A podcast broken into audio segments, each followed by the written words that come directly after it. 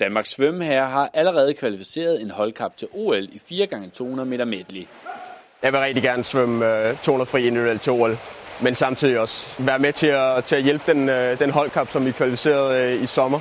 Ved Danish Open i denne uge har Daniel Skåning så mulighed for at lave en individuel kvalifikation ved at svømme under OL-kravtiden på 1.47.85. Jeg føler, at jeg har rykket mit, mit niveau rigtig godt. Øh, træner super godt. Det er selvfølgelig altid med naver, og om jeg rammer løbet og alt sådan noget. Men jeg, jeg krydser fingre og, og synes egentlig, at, øh, at det ser lyst ud. En individuel kvalifikation vil betyde meget for den 22-årige svømmer. Selvom vi ligger og træner som et hold, øh, så er svømning en, en individuel sport. Altså, det vil da betyde ekstremt meget at kunne repræsentere øh, ikke, ikke kun mit land, men også altså, mit eget navn og få, øh, få stemplet det lidt ind i, øh, i dansk svømning. Det, det vil betyde rigtig meget.